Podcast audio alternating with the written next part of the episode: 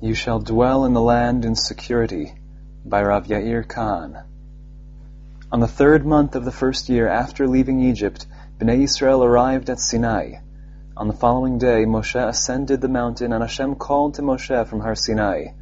From that day until the first month of the second year, when the Mishkan was built, Moshe received the divine word from Har Sinai. However, once the Mishkan was assembled, Hashem called to Moshe from within the Mishkan, as it is written, And Hashem called unto Moshe and spoke unto him out of the tent of meeting.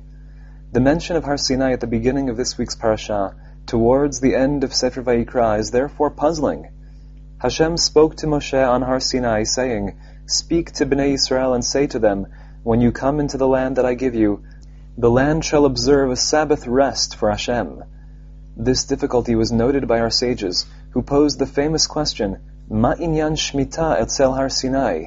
Why is Shmita found alongside Har Sinai? In truth, Har Sinai defines the parameters of the closing unit of Sefer Vayikra. Aside from the mention of Har Sinai at the beginning of this week's parasha, the Torah concludes the covenant in Parashat Bechukotai with the pasuk, These are the statutes and ordinances and laws that Hashem made between him and the children of Israel at Har Sinai by the hand of Moshe.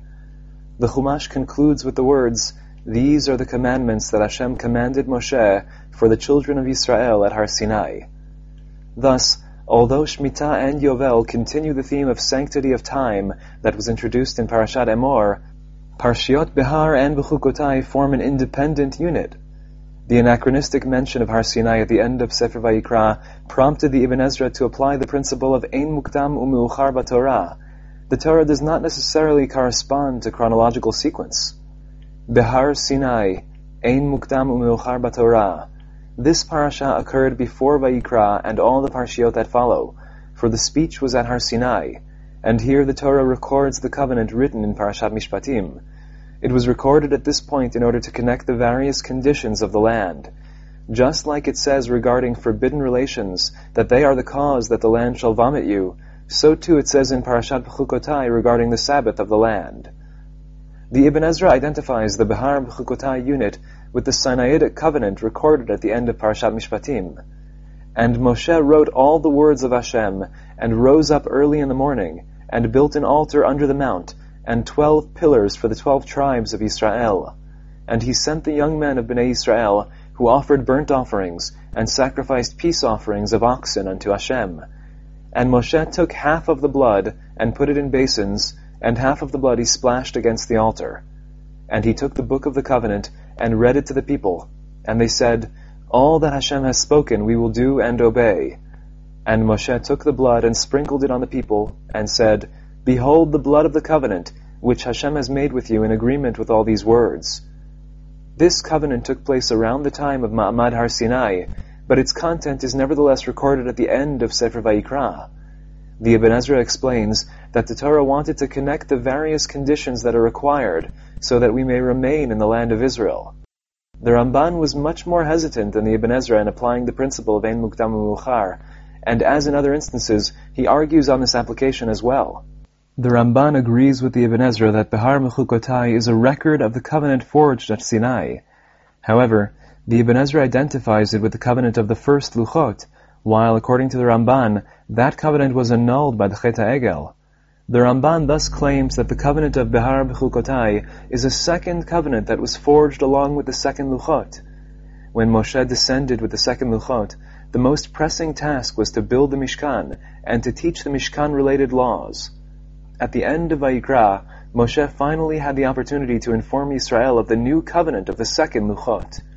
At first glance, the covenant that the Ibn Ezra and Ramban are referring to is essentially the Brachot and Klalot, the blessings and curses of Parashat Bechukotai. Yisrael accepts the mitzvot of the Torah, and Hashem, as it were, commits to award Yisrael with various blessings.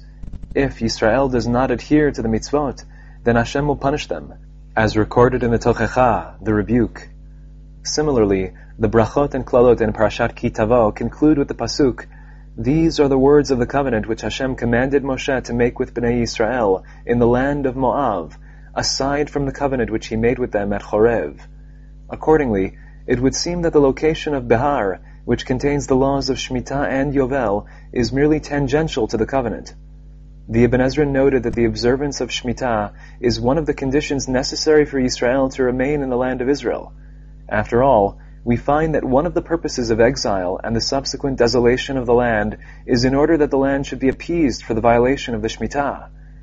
Then shall the land be appeased for her Sabbaths, as long as it lies desolate, and you are in your enemy's land. Even then shall the land rest, and appease her Sabbaths. The Torah therefore introduced the laws of Shemitah prior to the conditions of the covenant, even though they are not part of the covenant itself. On the other hand, we might claim that Shemitah and Yovel are integrally related to the covenant. In order to illustrate this point, let us consider the following psukim. And you shall do my statutes, and keep my ordinances, and do them. And you shall dwell in the land in safety.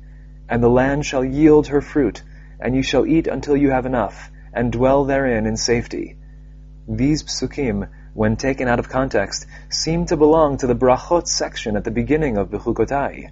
However, these psukim are actually found in the middle of the Shemitah and Yovel section in Parashat Behar. In fact, if we compare them to the opening lines of Bechukotai, the similarity is startling. If you walk in my statutes and keep my commandments and do them, then I will give your rains in their season, and the land shall yield her produce, and the trees of the field shall yield their fruit, and your threshing shall reach unto the vintage, and the vintage shall reach unto the sowing time, and you shall eat your bread until you have enough, and dwell in your land in safety. The Behar section continues, And if you shall say, What shall we eat the seventh year? Behold, we may not sow, nor gather in our increase. Then I will command my bracha upon you in the sixth year, and it shall bring forth produce for the three years. And you shall sow the eighth year, and eat of the produce, the old harvest, until the ninth year, until her produce shall come in, you shall eat the old harvest. The bracha that we shall eat from the old harvest relates specifically to the commandments of Shemitah and Yovel. Surprisingly, we find a parallel at the beginning of Bechukotai, and you shall eat old store harvest. What is the Torah telling us by drawing these parallels? Although there are a number of possibilities, in my opinion, the Torah is saying that Shemitah and Yovel are not just mitzvot, they are an opportunity.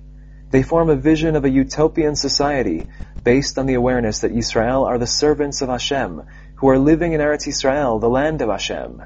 They describe a religious ideal of human faith reciprocated by divine providence. They contain a promise of a relationship between Hashem and Israel. In a word, Shemitah and Yovel are more than just commandments. They are a context for attaining the brachot of the covenant. This idealistic view of Shemitah may be connected to the Hakhel ceremony that takes place within the context of Shemitah, when the king gathers the nation and reads to them from the Torah. The Hakhel ceremony is a reenactment of Ma'amad Har Sinai, which is called Yom HaKahal. Once every Shemitah cycle, there is a renewal of the covenant that was forged at Sinai. Might the timing of this renewal be connected with understanding that Shemitah is the context for achieving the blessings of the Sinaitic covenant? The Gemara in Arachin quotes a very interesting Braita.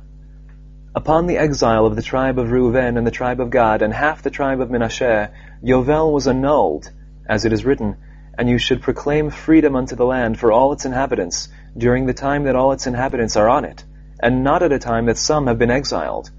Perhaps if they were all on it, however mixed together, the tribe of Binyamin with Yehudah, and the tribe of Yehudah with Binyamin, Yovel should be observed, we learn from what is written, for all its inhabitants, at a time that its inhabitants are settled properly, but not when they are mixed. According to most opinions, this halacha is unique to Yovel. Other mitzvot that are specific to Eretz Israel are dependent on Kedushat Haaretz, the halachic consecration of Eretz Israel, achieved at the time of Yehoshua, through conquering and settling the land. Many claim that this sanctity was nullified when the Babylonians conquered Eretz Israel, Yovel, on the other hand, ceased when the Assyrians exiled the tribes that had settled east of the Jordan, over a hundred years earlier, even though the halachic sanctity of the land was still extant. Similarly, there are many who accept the position that Kedushat Haaretz was reinstated upon the return of Ezra, following the Babylonian exile. Nevertheless, most Rishonim agree that Yovel did not apply according to biblical law during the time of the Second Temple, because the land's inhabitants were not settled properly. What is the meaning of this unique halacha? One possible explanation is that other mitzvot specific to Eretz Yisrael are primarily focused on agriculture, and the kedusha of the land is therefore critical. Yovel, however, contains an agricultural component as well as a social one. On the one hand, agricultural work is prohibited on Yovel, just as it is prohibited on Shemitah. On the other hand, all Hebrew slaves are set free at Yovel, and land that was sold returns to its original owner. The laws of Yovel allow those who suffered economically and were consequently forced to sell their property or themselves to regain that which they lost. People who lost their property and their freedom are able to rebuild their lives. This aspect of Yovel is not rooted in the soil, but rather in an ethical, social ideal to which Am Yisrael should aspire. The ethical sensitivities that inspire these laws always apply. However, Yovel and its laws are binding only when the vision of Yovel can be realized. When some of the tribes are no longer in Eretz Israel, the nation can no longer function as an organic whole, and the vision of freedom unto the land for all its inhabitants is no longer attainable. The socio-ethical component cannot be achieved, and Yovel as a complex idea cannot be implemented. Put simply, the agricultural component cannot be applied independently of the social component. Therefore, there is no Yovel when freedom for all the land's inhabitants cannot be fulfilled. Another possible explanation is based on our suggestion that Shemitah is the context for attaining the brachot of the covenant. If this is true regarding Shemitah, how much more so with respect to Yovel? The psukim in Parashat Behar that parallel the brachot of Bechukotai are written within the context of Yovel. If you walk in my statutes and keep my commandments and do them, then I will give your rains in their season, and the land shall yield her produce, and the trees of the field shall yield their fruit, and your threshing shall reach unto the vintage, and the vintage shall reach unto the sowing time, and you shall eat your bread until you have enough, and dwell in your land in safety. Perhaps this lofty vision of Yovel requires optimal conditions. Members of all the tribes, representing the nation as an organic whole, must be in Eretz Yisrael, each tribe in the portion allotted to it. Only then can ultimate freedom be proclaimed for all its inhabitants.